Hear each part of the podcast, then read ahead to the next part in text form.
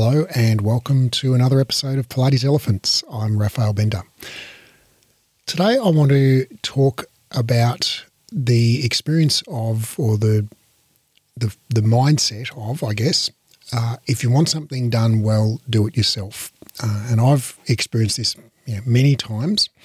Uh, maybe it resonates with you, particularly if you're a studio owner or in business for yourself, which is that uh, you basically just can't get anybody to do the work, whether the, that work is you know, teaching Pilates or whether it's admin or whether it's customer service. You can't get anybody marketing. You can't get anybody to do the work to the standard that you want it done.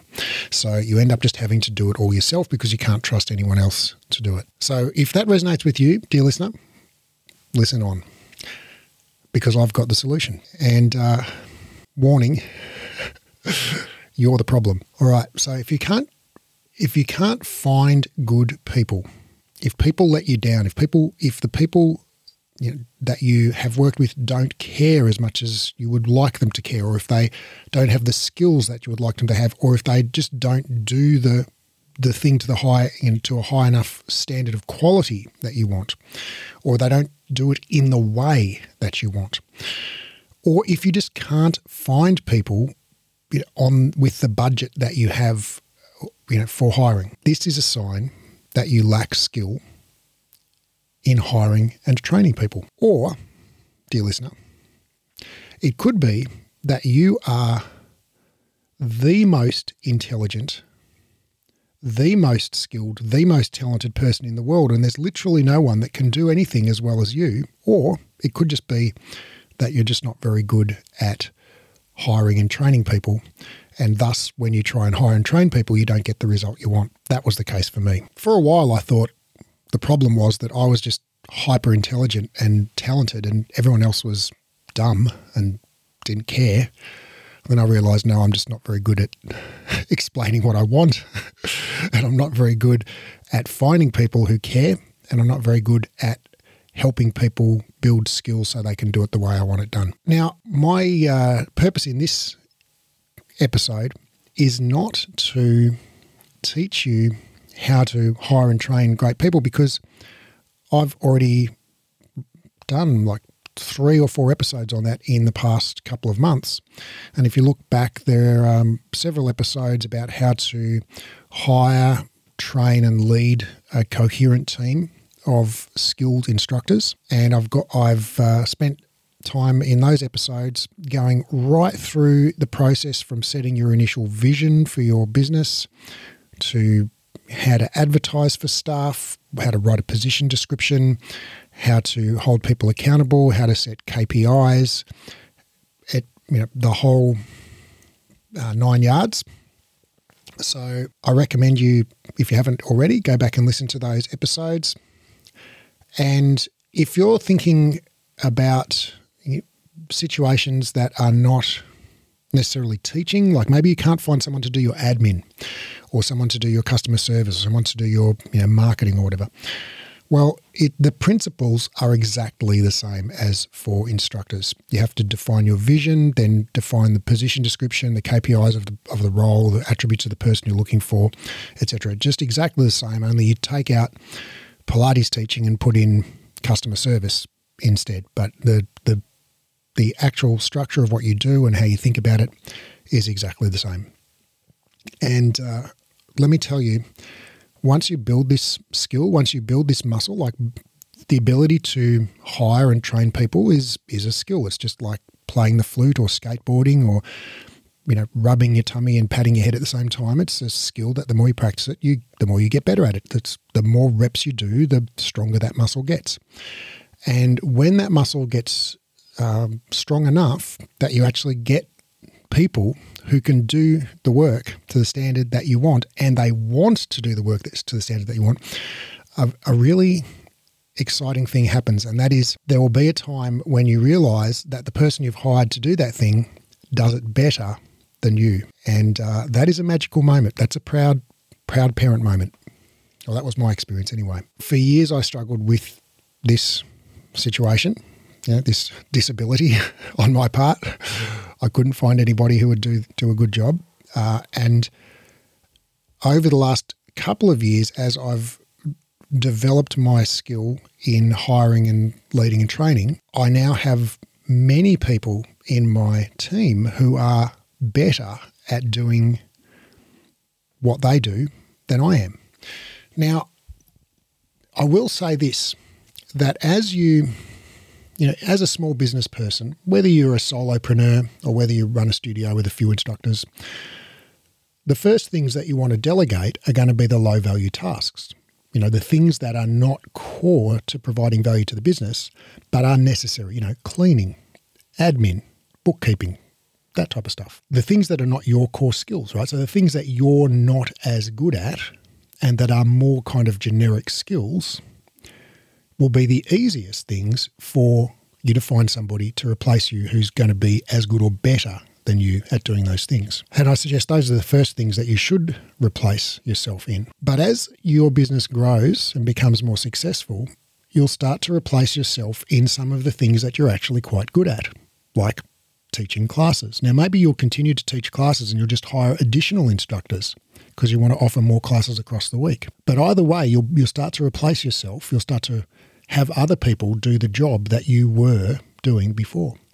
And what you'll find is that it, as you grow a business, it's a continual process of letting go of your identity of being, oh, I'm the best in the company at doing this thing and letting go of control of that thing. For example, when I first hired an administrator here at Breathe Education, you know, someone to answer the emails and help students when they couldn't log into the system and that type, type of stuff. I, that wasn't really kind of personally threatening to my identity. I wasn't like, oh no, you know, this is something, this is my core skill, and now I'm getting someone else to do it. Uh, so it was pretty easy for me emotionally to do that. But when I hired trainers here, and I hired my first trainer, and that person was delivering the program, and you know, I trained them up and they co taught with me for a, quite a long period of time. But eventually, there came the day where I walked out of that training space and left them there in charge of the training. And uh, that was kind of a wrench because it was like, oh, this is actually my core job at this business. And now I'm going down the street and having a coffee while someone else does my job. And that felt kind of weird. And what I've discovered over time was that that person and others that I've hired are now actually better at delivering that training than I am, even though I trained them in the first place. They've taken the ball and run with it. And I now do not deliver our certification in Pilates. I still deliver the diploma. I'm still the, the, the main lecturer for the diploma, and I'm very active in the diploma, but uh, I have nothing to do with the direct delivery of the certification in Pilates. I have a team of people who are all better than me at delivering the certification, who deliver the certification for Breathe Education. And that feels fantastic. And I would say, dear listener, that as you grow, as your business grows, as you grow personally, as you grow as a leader, you will gradually relinquish those tasks which are higher and higher on your list of core skills until, you know, depending on the size of your business, ultimately you are virtually inactive in the day to day running of the business, like I am in the certification in Pilates. Now, I still every day, multiple times a day, um, peek into Slack and see what's happening. And I look at the content of that program and I talk with the people who are running it. So I feel like I have a pretty good grasp of what's going on in the program, but I have almost no direct input into the delivery of that program. I don't teach one tutorial, I don't take one masterclass, I don't write any lectures. I don't write the lesson plans. I, you know, I don't do any. There's nothing in there that is of me or or by me. It's all by these you know wonderful team members, which we have. So, dear listener, that is the insight that I wanted to share with you today. If you can't find good people, it's not that there are no good people. It's that you just don't yet have the skill of finding, training, and keeping good people. And that skill is really easy to build. It's just a matter of doing the reps, um, learning some basic principles, which I've shared with you in several recent previous episodes. Just look for how to hire, train, lead a coherent team. Um, there are three or four episodes on that in the last sort of dozen. And uh, just practice that skill, build that muscle, and you will get better at it. And before you know it, time will have passed and you will have people doing stuff that you're currently doing and cursing, uh, but they will love doing it. I now have a, an administrator who loves administering. uh, and I have a bookkeeper who loves bookkeeping. And I have trainers who love training. Uh, and so it's a win win win because the students get better service, your students will get better service, uh, you will have more free time, and you'll employ people who will love their jobs. All right, dear listener, hope that helps. Much love, and I'll see you in the next one.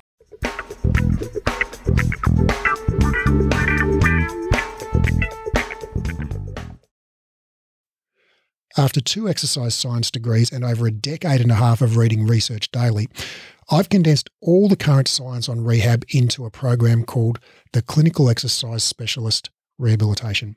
Inside the program, I'll teach you to do three things. One, deeply understand how the body works. Two, confidently and expertly rehab literally any client. And three, get results for your clients. So ultimately, your clients tell their friends, and you become known as the go to expert in your area. This program is completely unlike any education you've done before, even if you've studied with us before, because of the way we've built the learning design. It's an online, flexible, skill based learning program, which means you keep doing the skills under supervision until you're good at them. It's more of a mentorship model than a traditional course model. So rather than rushing through the content and having sort of one go at everything, you actually just practice live and we give you feedback and guidance and we dialogue and explore concepts together until you're highly skilled and confident. We just keep working the material until you get it. It's not rushed at all. It's not about ticking off the content. It's about engaging, practicing, and applying it until you own it. This is a life changing program, not some weekend certification. I've put my heart and soul into building this, and I can't wait to share it with you and help you discover your genius for anatomy and rehab. Now, because of the highly interactive nature of this program, we're only taking on 12 students worldwide. The program starts on March the 1st, and the first 12 qualified people to apply will be allowed to enroll. So if you're interested in learning more, click the link in the show notes and download the course guide or go to breathe-education.com and click on the clinical certification menu in uh, link in the top menu. That's breathe-education.com and click on the clinical certification link in the top menu.